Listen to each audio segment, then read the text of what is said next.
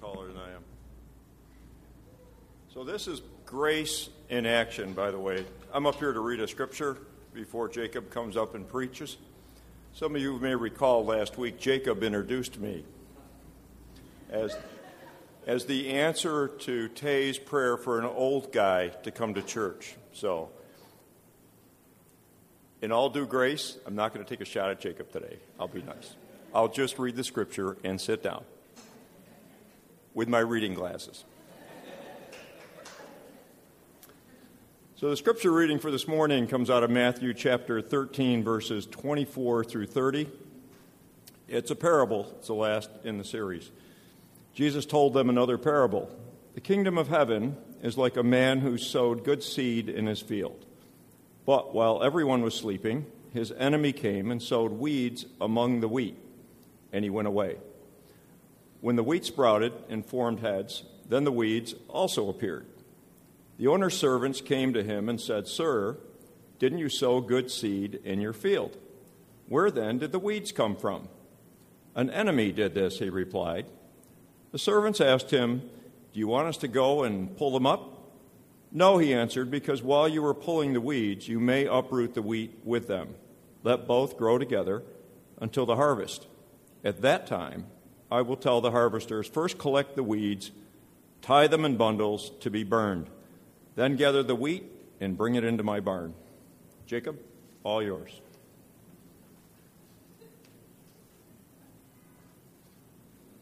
Thank you, Dane. I won't make a short joke either. I don't know if people could see your face behind the music stand, but that was Dane.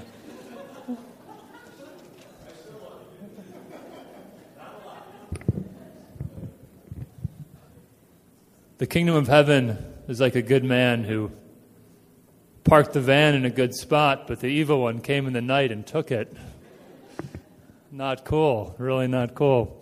Nick called me this morning and said, Jacob, I, I don't know how to hotwire the van. And said, Well, Nick, I learned a lot in seminary, but we, we didn't cover that. In the movies, you always touch the red wire, the blue wire. It, it didn't work. So the van was stolen this week. Kind of a bummer, but God is good. We'll be okay. Uh, as Dane said, we're concluding the series today on the parables. We've been talking for the past uh, nine weeks about uh, the teachings of Jesus, where he taught in stories that uh, were intended to tell some shocking and unexpected truths about God's kingdom. Um, and today, the parable we just heard is a parable about freedom. Um, and it might not seem like it at first, and in fact, it's going to take uh, most of the message to kind of get to that point. Uh, but I think we'll see that it is a parable, parable about freedom. Um, and today kind of marks the, the bookends of the series. I, I got to start the series uh, 10 weeks ago, we looked at Matthew 13, uh, 10 through 17. The disciples asked Jesus, Why do you teach in parables? And he basically says, I teach in parables to confuse you. That's the reason why. And then in Matthew 13, starting at verse 24, uh, as part of the same conversation, he tells this parable to confuse his disciples. So it's kind of a fitting way to end the series. Um, and like I said, I think we'll find that it's a parable of freedom. So let, first, let's pray.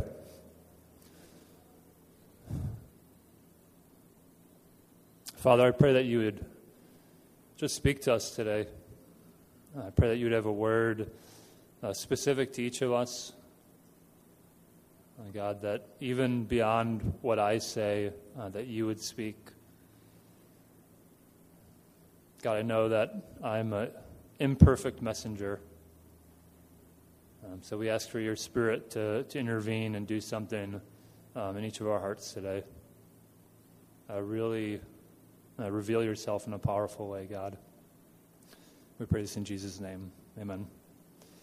All right, so let's uh, let's start with the the meaning of the parable. What's what's going on here? Uh, so just kind of conversationally, there's a, a, man who who has a field, and he goes out and sows good seed.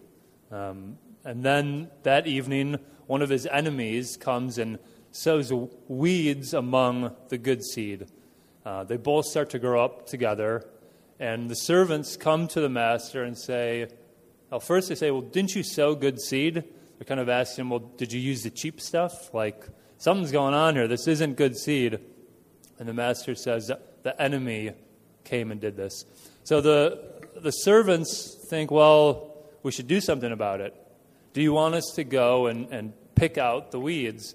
And the master says, No, don't do that. Don't go and pull out the weeds, or else you might pull out the wheat also.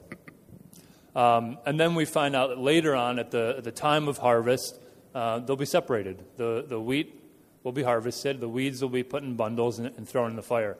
And one of the reasons why this is a good parable to teach on is because uh, the Bible gives us a cheat sheet for uh, this teaching. If we just look a few verses later on in the Gospel of Matthew, Jesus actually explains pretty, pretty precisely what it means. So let me just say kind of what, what Jesus tells us about the meaning of the parable. He says, um, The one who sowed the good seed is the Son of Man. So that's Jesus. Uh, the field is the world. Uh, the good seed is people of the kingdom of God. The weeds are people of the evil one. Uh, the enemy who sows the weeds is uh, the devil. The harvest is the end of age. And the harvesters are, are God's angels. And uh, in the first week of the series, I said that parables teach us truths, uh, often shocking truths, about God's kingdom and how we relate to it. So let's, let's talk a little bit about uh, these elements. Uh, so, first of all, what does this parable say about God's kingdom? That's kind of the, the point of this parable. It begins, the kingdom of God is like. So we know they're teaching about the nature, Jesus is teaching about the nature of the kingdom of God. Um, so what, what, do we, what can we learn about God's kingdom? Um, we know that good seed has been planted. Jesus came and planted good seed. Uh, but for now, it coexists with bad seed as well. So Jesus came, planted good seed, but for now, it coexists with bad seed as well. So right now, there's two kingdoms there's God's kingdom, but there's also the kingdom of the evil one. Um, 18th century pastor and theologian Walter Rauschenbusch famously said, The kingdom is always but coming. So Jesus came, he initiated the kingdom. The kingdom is here right now, but it's in an imperfect state. It hasn't been brought to completion yet. So the kingdom is here, but it's still coming. God's good kingdom has been planted, but at least for now, it has to coexist with the kingdom of the evil one, with the weeds that are there with it. And eventually, the time will come uh, when the, the field is made perfect, where God's kingdom is ushered in in a perfect way, but at least for now, we're in this in between period. We're in a period of waiting where we have no choice but for the two kingdoms to coexist. Uh, what does the parable say about God? It says that God is patient. Uh, God doesn't seem to be in a rush. He's willing to wait until the right time for the harvest. And it also says that God has a plan. He has a specific plan of how things are going to play out. But then the question that is maybe hardest to answer is what does this parable say about us? Now, what does it say about how we are to relate to God and to his kingdom? And the weird thing about this parable is that even though we have a cheat sheet, Jesus explains almost every single element of the parable except for what, in many ways, is the most important component. He says nothing about the servant. He doesn't tell us who the servant is or, or what the servant, I mean, I guess we see what the servant is supposed to do, but he doesn't clarify the parable. And we could read this and, and maybe make the case that, well, how do we fit into the parable? We, we're just the good seed. That's what we are. We're, we're children of the kingdom. Um, we're the seeds. I mean, God forbid that we're the weeds. I hope, I hope that's on us. But we could make the case that we're the good seed. And that that's a convenient explanation. That kind of makes it easier for us because then we, then we become passive observers. We're just, we're just there as part of God's kingdom, but we're not active participants in it. So I think that maybe is too easy. And also, uh, it strikes me that it's, it's, a, it's a conspicuous omission, right? That Jesus doesn't explain the servant to us. It's almost omitted to catch our attention. Like, this is a, a key character that we're kind of less left in the dark of. And when I read this parable, the climax, the most important line is what Jesus says to the servant, what the master of the field says to the servant. This line, no, because while you are pulling the weeds, you may uproot the wheat with them also. So I can only conclude that the servant was the disciples. The servant are the servant is followers of Christ. The servant is us. Anyone who participates in the kingdom of God, that's us. We're the servants. So, what does the parable say about how we're supposed to relate to God and his kingdom?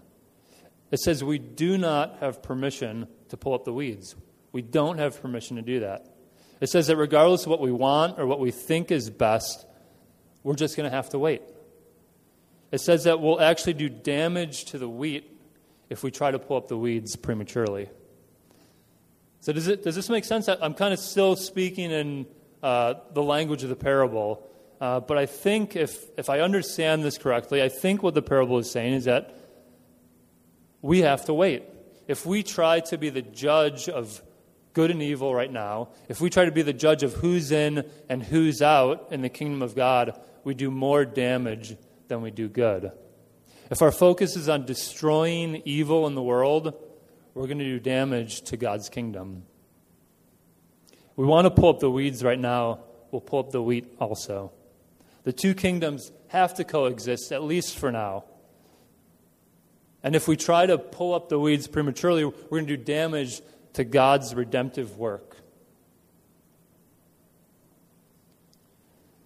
Maybe you've heard uh, people say, I've, I've heard this over the past few years pretty frequently, says that Christians today are becoming known for what they're against and not what they're for. We're more known for what we're against than we are known for what we're for. And there's some research done uh, just a few years ago to test this hypothesis. Uh, the Barna Group, they're a respected uh, research firm, they did a, th- a three year study. They conducted surveys, they did interviews with people, and really focused especially on young people outside of the church. So they tested this hypothesis. What, what are Christians known for? And the news is not good. Uh, nine out of the top 12 uh, descriptors of Christians today were negative. Nine of the 12 were negative things about Christianity. 85% of the people surveyed um, said that Christians were hypocritical. 87% think that were judgmental. And 91%, almost every single person they surveyed, said that Christians are anti homosexual. That's, that's what we're becoming known for. And this is, this is a problem plaguing the church, right? People are leaving the church because of these perceptions. If we try to focus on pulling up the weeds now, we do damage to the wheat also. That's why Jesus says, don't pull up the weeds. Don't pull up the weeds yet. I had a friend uh, back in high school. His name is Dave Farmer. Uh, hopefully, Dave is not listening to this podcast. I apologize. I'm not changing the name for protection of identity. Um, Dave was interested in the Christian faith. He started coming to our, our youth group. I was part of a, a, youth group called Young Life. It was very evangelistic, and uh, it's great. It's great for most of us. But he's, he's kind of testing the waters and seeing who Jesus is and what Jesus is about. And I guess you could say, still living in both kingdoms, testing out the kingdom of God, also still part of the, the kingdom of this world. And one of my good friends said, This isn't right. He wrote a letter to Dave. It was like five pages long. Five pages saying, Here are all the things that are, you're doing right now that are excluding you from God's kingdom. All these bad things, these sin, sins in your life. And, you know, we're naive high schoolers. All of us signed it, every single person, five page letter. And we kind of present it to Dave thinking, like, all right, this is the answer. And, I mean, we can guess what happened, right? Like, it's possible. It's possible that he could have read that letter and say, oh my gosh, they're right. They're right. I need to repent and accept Christ and fully devote myself to the kingdom. But that's not what happened, right? I mean, we can guess it, right? He, he read this and was angry. He was offended. And he left. He never came back. That was the last time we ever saw Dave Farmer. And that's what happens when we try to pick the weeds out. We end up destroying the wheat also. When all we focus on is what not to do, what's wrong, what's immoral, what's sinful, really we're presenting a false gospel. And that's kind of scary, but theologically, we're presenting a false gospel. We're preaching a gospel of moralism, of piety, of legalism, instead of a gospel of God's grace. Instead of grace, it becomes about personal holiness. And this is, this is maybe a little bit of a tangent, but um, I want to just talk for a minute about the difference between uh, a holiness mindset and a grace mindset. Uh, and it's a tangent, but I think it will maybe help us understand this need that we feel um, to do, do the weeding right now. So, what's the difference between a holiness mindset and a grace mindset? Well, holiness is by necessity isolationist. Stay away from sin at all cost. Sin will make us dirty. It will contaminate us. But in a grace mindset, there's no fear of sin. In a grace mindset, we can interact freely with anyone we want because we don't have to have a fear of being contaminated. In a, holy, in a holiness mindset, behavior is supremely important because it's hard to achieve forgiveness. Once we're made dirty, it's very hard to get clean. But in a grace mindset, faith is much more important than behavior because our righteousness isn't of our own doing. Forgiveness is possible because ultimate victory has already been achieved. Sin is washed away, God has won.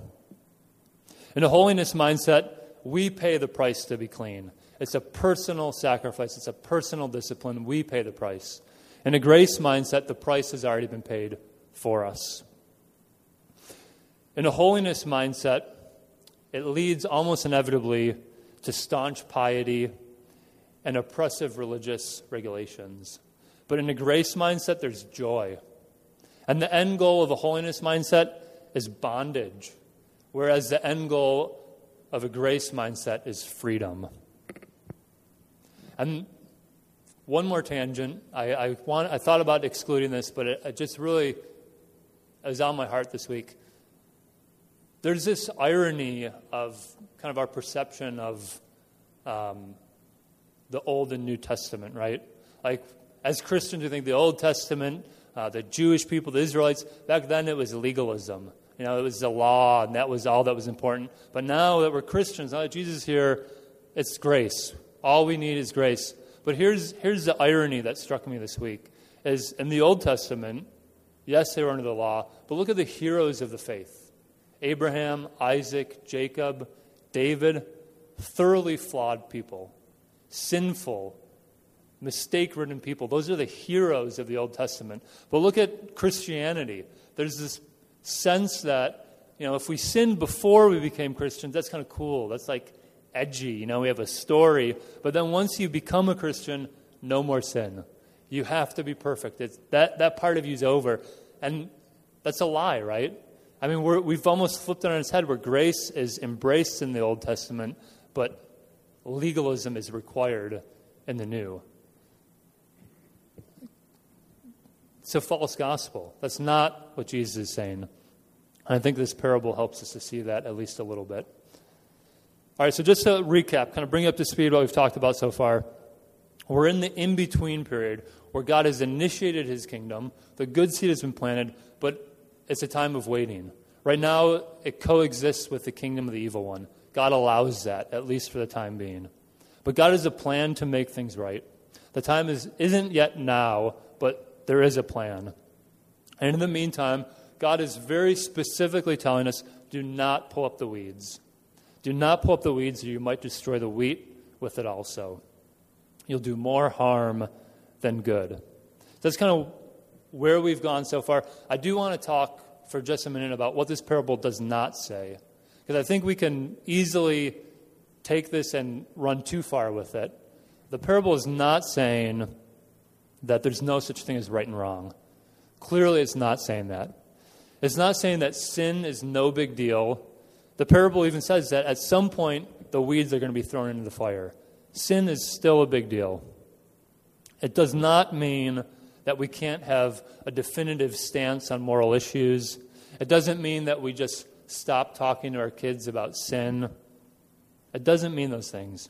And it certainly doesn't mean that we can become passive. It absolutely does not mean that the point of this parable is for us to just do nothing. There's certain evils and injustices in the world that God cares too much about. God wants us to do something about certain evils and injustices in the world. Sex trafficking, God is not indifferent about sex trafficking. Murder, hatred, bigotry, oppression, God isn't indifferent about these things. He cares about them. So, how do we apply this parable in the face of undeniable evil without violating the command to not pull up the weeds? I think we just need to do something constructive rather than destructive. We need to think about how can we advance the kingdom of God rather than trying to uproot the weeds and throw them into the fire before the due time.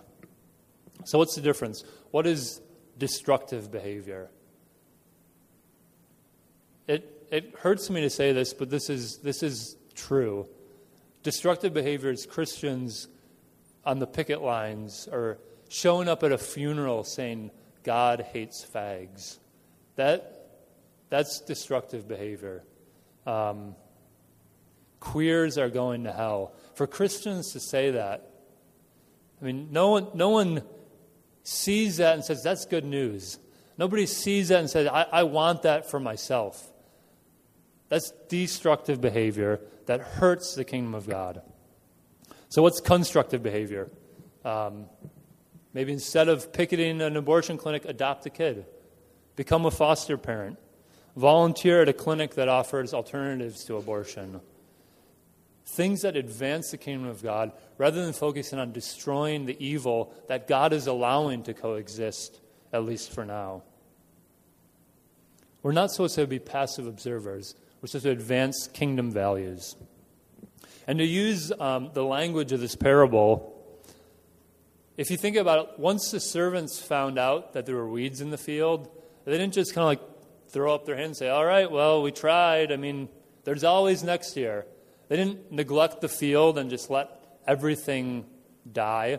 They still did everything they could to reap a good harvest. They watered the field, they toiled the earth. I don't what do farmers do? I don't know. They they did that stuff that farmers do because they knew that there could still be a good crop.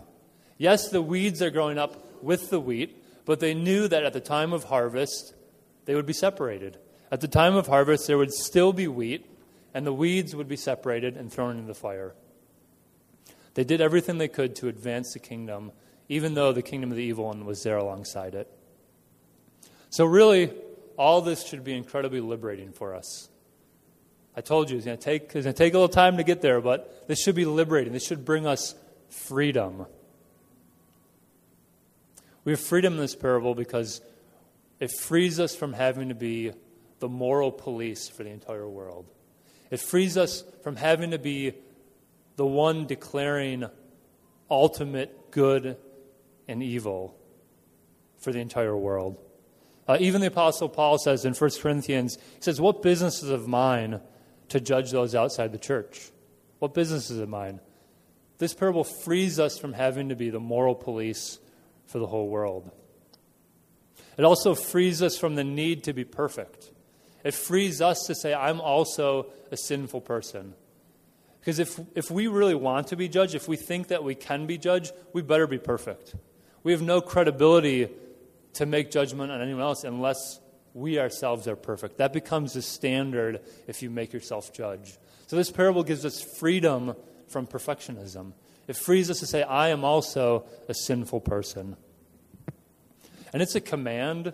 It's not, it's not just a, a suggestion, it's a command that God is giving us. But it's not a command that puts a burden on us. It's a command that gives us freedom, it liberates us.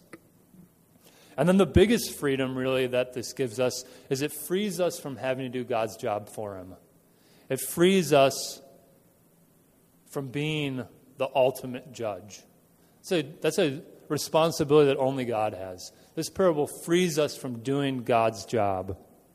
God is the only judge, He's the only one qualified to make final judgments. And there's no way. There's no way that we could be adequate judges. We don't know enough about people. We don't know enough about God's kingdom. We don't know enough about God's timing or purposes. There's no way we could be a good judge. God frees us from the burden of being ultimate judge. No one should want that responsibility. It belongs to God, and we're free from it. Let God do what his job is, and we'll feel free from it. And it's easy. In some ways, it's easy for us to have that freedom because God is a good judge. God is a good judge, and He's good in two ways. Number one, He's good because He's an accurate judge. He's a lot more accurate than any, of us could be. God sees beyond the physical appearances. God can gaze into our souls, into our hearts, into our minds. Ecclesiastes uh, 12:14 says, "For God will bring every deed into judgment, including every hidden thing, whether it is good or evil." God sees the hidden things. He's a good judge because he's accurate. He knows exactly what's going on. He knows us even better than we know ourselves. And one thing that the parables remind us of is that we're always surprised. We're shocked about who's in and who's out. And for those of us who are here today who, who are Christians, who uh, know that we're children of the kingdom, um, God's accuracy and judgment should be scary for us. Uh, Matthew 7 says, Not everyone who says, Lord, Lord, will enter the kingdom of God. Say, well, didn't we, did we not prophesy in your name? Did we not drive out demons in your name? Didn't we perform miracles in your name? He says, You didn't know me. You never knew me. We can't be a good judge. Only God is an accurate judge. And then the other reason why God is a good judge, even more important, because God is a merciful judge. He's a good judge because he's a merciful judge. All of us were once weeds. All of us were children of the evil one until Jesus Christ redeemed us. God is the only judge because he's, he's a good judge because he's a merciful judge. God is, God is the, God's the only one who has the right to condemn. He's the only one who's entitled to condemn, but he's a good judge. He's a merciful judge.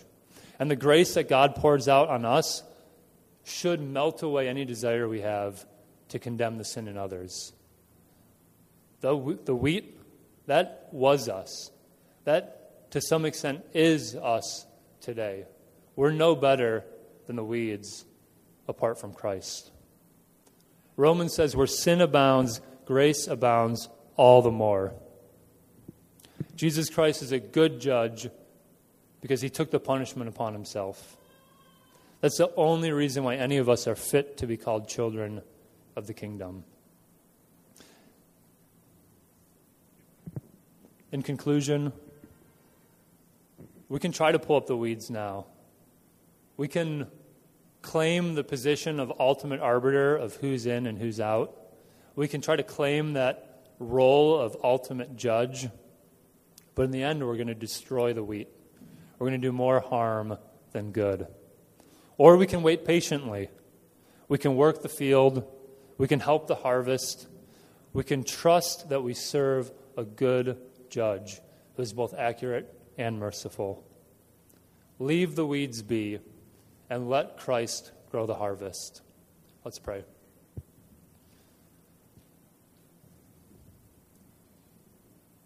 God, we thank you that you're a good judge. We thank you that You can peer into our hearts right now. You see all the hidden sin. You see all the dirt. Things that we're even scared to face ourselves. You, you know them. But you're a merciful judge. In an instant, you can turn wheat, you can turn weeds into wheat. Uh, you can redeem us, you can heal us. You can turn us into children of the kingdom. We thank you. God, please free us from this unhealthy desire to be final judges. Uh, free us from an obsession of uh, policing morality, um, wanting to throw sin into the fire now. Just let us trust your plan. Let us believe that ultimate victory has been achieved already and that in your timing it will happen just as you planned it. Um, God, we don't want to be passive. We want to advance your kingdom. Uh, we want to do good in your field.